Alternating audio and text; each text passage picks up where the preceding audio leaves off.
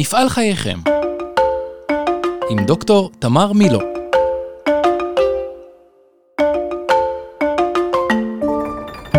שלום, אני תמר מילו, וברוכים הבאים לעונה השנייה של אה, מפעל חייכם. בעונה הזאת בחרתי להתמקד בדור ההמשך. באופן יותר ספציפי, בחרתי לשוחח עם בני דור המשך בעסקים משפחתיים בינוניים, שעליהם אתם לא שומעים בדרך כלל, לא קוראים עליהם בעיתון. למעשה, יש המון כאלה. כאלה שנמצאים מתחת לרדאר של העין הציבורית, כאלו שעובדים קשה, כאלו שנכנסים מתחת לאלונקה ונושאים על כתפיהם הרבה מאוד אחריות לעתיד העסק, ואתם לא יודעים עליהם.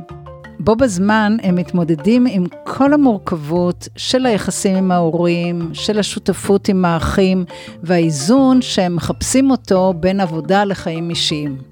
אני חושבת שהרצון שלי להביא אותם ואת הדילמות שלהם למרכז הבמה, נובע לא רק, אבל גם מהצפייה שלי בסדרה יורשים, Succession. צפיתי בה בהתכווצות וחלחלה, למרות שאני יודעת שהיא נחשבת סדרה מצוינת. אבל דרך המשקפיים המקצועיות שלי, ראיתי סדרה שמנסה כאילו להראות את המציאות של בני דור ההמשך, אבל בעצם מציגה משהו צהוב, מושך את העין, משהו שקורא לנו לשנוא אותו, ובעיקר משהו לא אמיתי. מרבית בני דור ההמשך שאני פוגשת, הם אהובים על ידי ההורים שלהם. הם מוכשרים והם מאוד אחראיים וחרוצים. ולא, הם לא מסתובבים בעולם עם תחושת מגיע לי. ממש לא. איך הם עושים את זה? איך הם מצליחים להתמודד עם כל מה שמונח בצלחת שלהם? על זה רציתי שנשמע בעונה הזאת. אז לפני שנגיע לשיחות עצמם, לרעיונות עם אה, בני דור ההמשך, אני רוצה לתת איזשהו, איזושהי סקירה של הדילמות שמעסיקות בני דור המשך. כי אחד הדברים שאני ראיתי מהניסיון שלי, שהדילמות הן אוניברסליות. לא כל כך חשוב אם אתה עסק ענק או עסק קטן, או דור כזה או דור כהוא, הדילמות הן דילמות אוניברסליות. הפתרונות הם כבר תפורים לפי מידה, הם תלויים בתעשייה ובגודל ובעסק ובהיסטוריה ובהמון דברים. אבל הדילמות הן אוניברסליות והייתי מחלקת אותם לשלושה חלקים. יש הקטגוריה של העסק וההכשרה לעבודה בעסק, סוג העסק, איך אני לומד אותו, מה אני עושה איתו, איך אני מרים אותו. יש קטגוריה שנייה שקשורה לקשר עם ההורים או עם ההורה, אה, שהיא קטגוריה מאוד גדולה שכולם אה, מתעסקים בה. ויש אה, קטגוריה שלישית של הקשר עם האחים השותפים שלי, או השותפים לעתיד. מה הקשר, איך הוא עובד, האם יש וכולי. אז אלה הם שלוש קטגוריות, ובתוכן נדבר קצת על אה, כל אחת מהקטגוריות, מה הדילמות שקשורות בה. בקטגוריה של עסקים והכשרה, יש כמובן שאלות עסקיות, וכשנמצאים בעסקים, בעיקר לא גדולים, אה, מוצאים אנשים שמאוד עסוקים בעיות דחופות ובעיות של היומיום, שאלות של תחרות, של חדשנות, של, אה, וכמובן עבור הצעירים, איך שומרים על מורשת המייסדים, ולעומת זאת מתאימים את העסק למציאות של היום, איך מקבלים החלטות אה, והדברים האלה, שהם דברים עסקיים והם כאילו לא קשורים לנושא המשפחתי, אלא הם קשורים לנושא העסקי הכללי. אולי אחד הדברים שמחברים את השאלות העסקיות האלה עם הפן המשפחתי זה מדד פמילי בבורסת תל אביב, שהוא נולד כתוצאה מאיזה שיתוף פעולה מקצועי בין המרכז לעסקים משפחתיים של ראיה שטראוס באוניברסיטת תל אביב, לבין הבורסה לניירות ערך בתל אביב, שהוא לוקח כנדמה לי 15 חברות ציבוריות בשליטה משפחתית, ובודק את הביצועים שלהן. והתוצאות מאוד מעניינות, כי בשלוש שנים מאז שהמדד הזה קיים, הם, המדד הזה תמיד מכה את מדד 35 של הבורסה. זאת אומרת שיש משהו אה, של ביצועים טובים ותשואות טובות בעסקים האלה שהם בשליטה משפחתית. וזה כמובן קשור בתחרות, בחדשנות, בשמירה על מורשת, בערכים, בכל מיני דברים כאלה. שאלה נוספת שקשורה בזה היא כמובן תהליך ההכשרה, או יותר נכון, אפילו אם נתחיל קצת יותר מוקדם, אה, זה הדילמה שמתחילה אצל ההורים, של מצד אחד, בדרך כלל הורים נאורים אומרים לילד שלהם, אה, תעשה מה שטוב לך, מה שאתה רוצה, תגשים את החלומות שלך, מה שהכי מתאים לך, והם מתכוונים לזה, הם לא, הם לא אומרים את זה סתם, הם באמת מתכוונים לזה. אבל באיזשהו מקום בתוך תוכם הם גם היו מאוד רוצים שתהיה המשכיות לעסק המשפחתי. כשזה לא הולך ביחד, וכשיש דילמה, דור ההמשך רואה את הקונפליקט בין הדברים הנאמרים לבין הדברים שנראים בעין, או, או אפשר לקרוא אותם איכשהו לא במילים של ההורים. והדילמה הזאת היא, היא מאוד מאוד uh, קשה לילדים uh, לפתור אותה, כי מצד אחד הם באמת רוצים להיות עם הלב שלהם ועם הכישורים שלהם, מצד שני הם לא רוצים לאכזב את ההורים, וזה קשה, ולכן השלב של להחליט האם אני רוצה להיות בעסק המשפחתי ולמה אני עושה את זה ולהבין מאיזה סיבות אני עושה את זה, הוא שלב מאוד מאוד חשוב. אחר כך מגיע תהליך ההכשרה. איך אני מכיר את כל חלקי העסק, אה, האם אני באה עם ניסיון עבודה ממקום אחר, ומה אני מוכן להקדיש כדי לרכוש ניסיון עבודה במקום אחר. האם אני באה עם אה, תואר ראשון, עם תואר שני, אולי בימינו המודרניים תואר זה בכלל לא, כבר לא רלוונטי ולא חשוב, כל השאלות האלה. ואני לא, בכוונה לא נכנסת כרגע למה הדעות שלי או מה אני מייעצת למשפחות, אבל הדילמה הזאת של אה, לרכוש ניסיון וללמוד לפני שאני מגיע, ואחר כך איך אני עושה את התהליך ההכשרה כדי להכיר את כל חלקי החברה, הן שאלות שכל משפחה עוסקת בהן. אה, אולי צריך גם להוסיף בעניין הזה שיש עובדים בעסק, והרבה פעמים זה אנשים ותיקים. הם זוכרים את הבן הממשיך מאז שהוא היה בן שלוש, הוא היה בא ומקבל מהם סוכריה. פתאום הוא הבוס שלהם, והוא יגיד להם מה לעשות. זה לא כזה פשוט, לא לעובדים הוותיקים, ובטח ובטח לא לבנים שצריכים אה, לבסס את עצמם ואת מעמדם. אז איך עושים את זה? ואיך אני ממנן הכנסת אנשים חדשים שנאמנים לי ושאני בחרתי אותם, לבין אה, שמירה על הוותיקים שהם ה-DNA של החברה.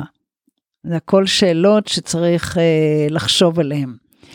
אה, יש כמובן גם תהליך הכשרה אה, בתחום הספציפי של העסק. אה, האם אנחנו נדבר עם מישהי שבאה מתחום של בוטניקה, אז האם צריך ללמוד קורס בבוטניקה ובצמחים ובמדבירים כדי לעבוד בעסק המשפחתי, או מספיק שאני אדע שיווק באופן כללי. זה הכל שאלות שצריך אה, לעסוק בהן. לפעמים אה, הורים דואגים לזה שהילדים יקבלו את ההכשרה הנכונה, ולפעמים לא, ואז בא מישהו שלמד אה, קולנוע או מוזיקה ורוצה להיכנס לעסק בתחום האפייה, well, זה לא פשוט. אז כל זה נמצא בקטגוריה של uh, היותר עסקית. אמרנו שהקבוצה השנייה של הדילמות קשורה בקשר הרגשי לעסק ובקשר בין הורים וילדים. אז קודם כל, אני רוצה להגיד שהניסיון שלי מראה שאנשים שגדלים בתוך עסק משפחתי, יש להם קשר רגשי מאוד מאוד חזק לעסק הזה. איך אמרו לי פעם אה, אחים באיזה עסק, אמרו, הוא, הוא האח הקטן שלנו, הוא גדל איתנו בבית. הוא גרם לזה שאבא ואימא חזרו מעבודה והיו כל כך תשושים שלא היה להם כוח אלינו, הם רק שמו עיתון מול העיניים ולא רצו לראות אותנו ולא רצו לדבר אלינו. אז הוא אח שלנו, אנחנו לא ניתן לו סתם ליפול, או לא נפקיר אותו למישהו, אנחנו נדאג לו. ואחים אחרים שאמרו לי, אח אחד שאמר לי, אני לא רוצה להיכנס לעסק, אבל אם יהיה צריך, אני לא אשאיר את האח שלי יתום. אז uh, באמת יש קשר רגשי מאוד חזק. יחד עם הקשר הרגשי הזה, אני חושבת שצריכה להיות הכרה והבנה, וזה גם של ההורים וגם של הבנים הממשיכים, שיש שתי בחירות מאוד מאוד חשובות שכל דור צריך לעשות. בחירה אחת, אה, אני הייתי קוראת לה recommit, של האם אני מחייב את עצמי להיות בעסק הזה ולקחת אותו ולקדם אותו. כי זה לא, זה לא משהו שהוא בהכרח. אה, אני לפעמים מוצאת את עצמי אומרת להורים, זה שאתה הצלחת בעשייה שלך, לא אומר שהבן שלך צריך להיות בבית סוהר לכל החיים. הלו, אולי זה לא מתאים לו, אולי הוא לא רוצה בזה, תן לו לבחור. הבחירה הזאת, אה, אה, שאתה אומר רוצה אני ומחויב אני, היא צריכה להיות במודע וברצון, לא בגלל שאני, רק בגלל שאני רוצה לרצות את אבא ולעשות מה שיעשה לו טוב עכשיו. ברגע שנעשתה הבחירה הזאת, יש עניין של uh, rain vent. זאת אומרת, ההבנה שעליי uh, מוטלת החובה להביא את העסק הזה להצלחה ולצמיחה בדור הבא, שזה אומר שמה שגרם להצלחה בשלושים שנה האחרונות, הוא לא בהכרח המפתח להצלחה בעשרים שנה הבאות. אולי השוק השתנה, אולי הטכנולוגיה השתנתה, אולי הלקוחות השתנו, אולי הרגולציה השתנתה. אני צריך להמציא את זה מחדש. והרבה פעמים אנשים נכנסים ויש להם בראש, אה, אני אמשיך את אבא, אבל לא, להמשיך את אבא is not good enough. אתה צריך באמת לדעת שאתה הולך להמציא מחדש. ואחר כך יש היחסים באמת עם ההורים, אה, ברוב המקרים זה בעיקר עם האבות, בגלל שהאימהות, אה, אנחנו עדיין בדור שהאימהות המבוגרות אה, היו יותר אה, צדדיות, אני לא אומרת שהם לא היו חלק בלתי נפרד מהקמת העסק, אבל היה להם תפקיד יותר אה, צדדי. אה, והאבות יותר אה, דומיננטיים. והם, מצד אחד, הם רוצים לחסוך את הטעויות והקשיים מהילדים. הם עברו דברים מאוד קשים בשביל להגיע לאן שהם הגיעו, ואומרים, עכשיו אני יכול להרשות לעצמי שלילד שלי יהיו חיים יותר קלים. אני לא רוצה לגרום לו את כל הקושי שהיה. מצד שני, הגאווה שלהם וגם ההישגים שלהם תלויים בזה שהם שפשפו את המרפקים בזחילה. והם מאוד מעריכים את המנהלים שהם לוקחים, שהם אנשים שבאו מהרקע הזה. אז מה אני עושה עם הילד הזה שאני מאוד מאמין בו, שאני רוצה לחסוך לו את הקושי, אני לא יכול להעריך אותו, כי, כי, כי עטפתי אותו. אז זו שאלה מאוד, אה, מאוד קשה, ואני לא יכולה להגיד שיש לי פתרון חד משמעי, אבל אה, בני דור המשך צריכים להיות מודעים לזה. יש כאלה שהולכים החוצה כדי לעשות את זה, ויש כאלה שלא עושים את זה לעולם, אבל uh, צריכים להיות מודעים לזה שזאת uh, דילמה. הנושא השני שאני נתקלת בו הרבה מאוד, הוא שבני דור המשך אומרים, אבא כל כך דומיננטי וכל כך uh, יודע הכל וכל כך פעיל, הוא לעולם לא ישחרר. עכשיו, לעולם לא ישחרר הזה מורכב מהמון דברים. גם מורכב מהצורך של האדם להיות במרכז והאימה שקשורה בלהפוך להיות לא רלוונטי, כי מישהו אחר לקח, אבל לפעמים זה גם אה, עניין של אחריות. האנשים האלה אומרים, אני לא אזרוק את הכדור מהידיים, אם אני לא אהיה בטוח שיהיה מי שיתפוס אותו, כי אני לא מוכן שהכדור ייפול על הרצפה ויתנפץ. אז יש גם עניין של אחריות. עכשיו, כשאני מראה את זה לבני הדור המבוגר, ואני שואלת אותם, מה אתה צריך לראות מולך כדי שתרגיש נוח לשחרר את הכדור? ברוב המקרים הם לא יודעים להגיד. זה כבר מסובך מדי, פורמלי מדי, הם לא יודעים. אבל יש להם חושים של חיות ציד, הם מרגישים מתי יש מולם מישהו שאפשר לשחרר לו.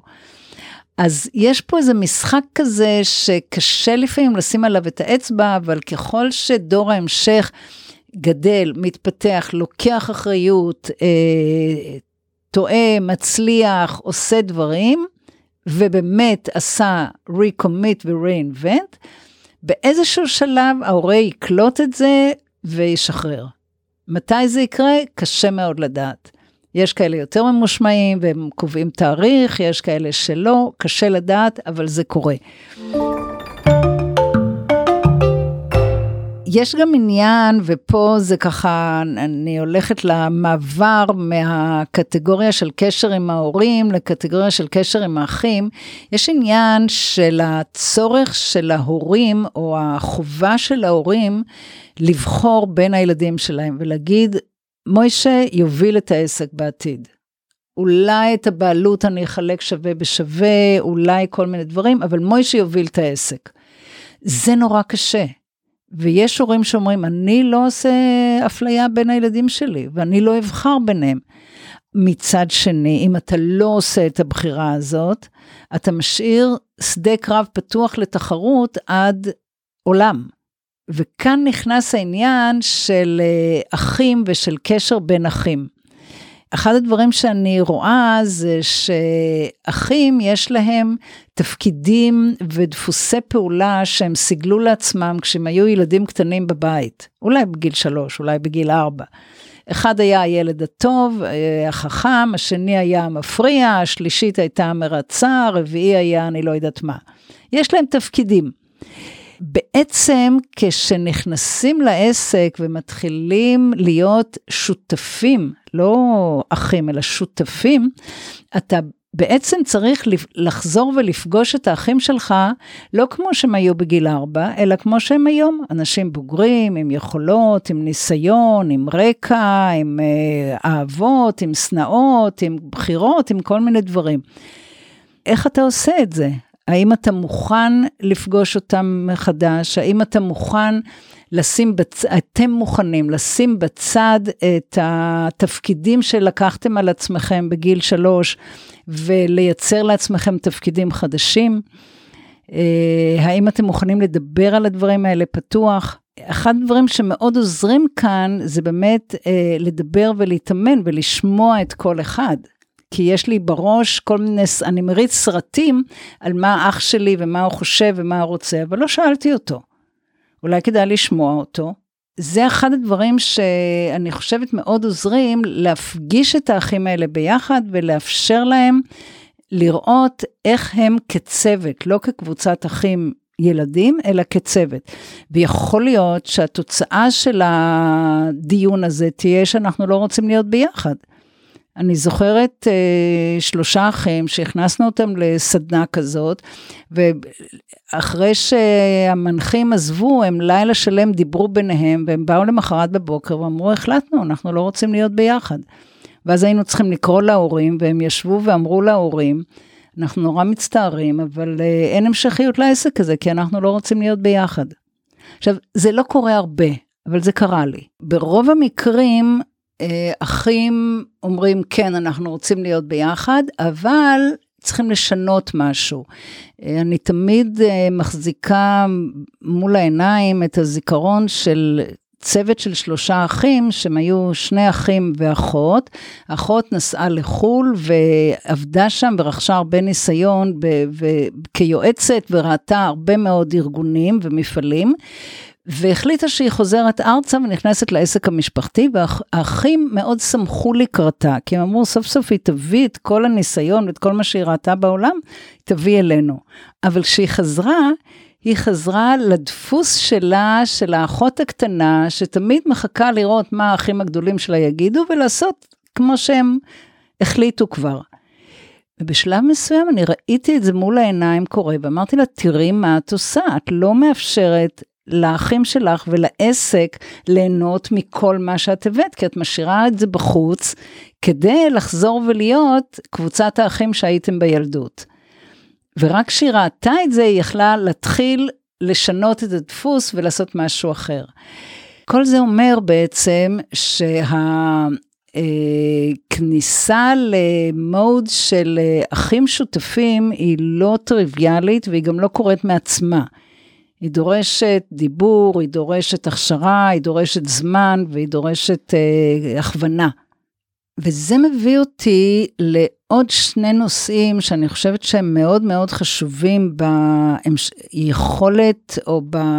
בלאפשר אה, המשכיות בין דורית. אחד זה הבהירות של מה יהיה שלי מתי. אני מאמינה, ואני מאמינה מתוך זה שראיתי הרבה מאוד uh, יחידים ומשפחות, שכל אחד מריץ לו בראש איזה שהם סרטים של מה יש שלי יום אחד. אבל לפעמים הסרטים שיש לי בראש, אף פעם לא פוגשים את הסרטים שיש לאח שלי בראש ואת הסרטים שיש לאחות שלי בראש. מתי הם יוצאים לאור? כשכבר מקבלים בפועל את מה שהיה של ההורים, ואז זה too late, ואז נוצר פיצוץ גדול. אני מאוד מאמינה שנכון יותר אה, לשים את הסרטים האלה באור היום, במציאות, ולדבר עליהם, ולהבהיר על ידי ההורים מה הכוונות שלנו, מתי אנחנו חושבים לתת, מה אנחנו חושבים לתת לכל אחד, איך זה הולך להיות, כי אז כל אחד יכול להתאים את הסרטים שיש לו בראש למציאות שהולכת להיות. והנושא האחרון והמורכב מאוד הוא הנושא של המתח בין המשפחה הגרעינית למשפחת המקור. וכל השאלה של בני ובנות הזוג, מה המקום שלהם. אה, אני חושבת שדיברנו על זה קצת בעונה הקודמת, ואני לא אחזור לזה שוב, אבל אה, זה עוד דבר שבהמשכיות הבין-דורית צריך אה, לתת עליו את הדעת, ואולי בעיקר בדרך של ניהול יחסי המשפחה. זאת אומרת, ברגע שיש משפחות גרעין, בעצם כל המערכת הזאת נעשית מאוד גדולה, ויש בה הרבה מאוד גורמים והרבה מאוד מגבלות והרבה מאוד רצונות. מישהו צריך לנהל את הדבר הזה, זה כבר לא הורים שאומרים עכשיו הולכים לקנות ארטיק וכולם הולכים לקנות ארטיק. מישהו צריך לנהל את זה. וכל מערכת צריכה ניהול, גם המערכת העסקית ברור שהיא צריכה ניהול, אבל גם המערכת המשפחתית. ואז אפשר אה, להחזיק את הרצונות ואפיונים של משפחת הגרעין במקומם, ועדיין להתאים את עצמי למשפחה המורחבת במקומות ובזמנים שאני צריך לעשות את זה. אז אלה על קצה המזלג הדילמות והשאלות שמעסיקות עסקים משפחתיים, ואני מזמינה אתכם להאזין לפרקים הבאים, אה, לשיחות שלי עם ארבעה בני משפחה שונים מעסקים שונים. כל אחד מהם יביא את הסיפור שלו ותוכלו בין השורות לשמוע את ההתלבטויות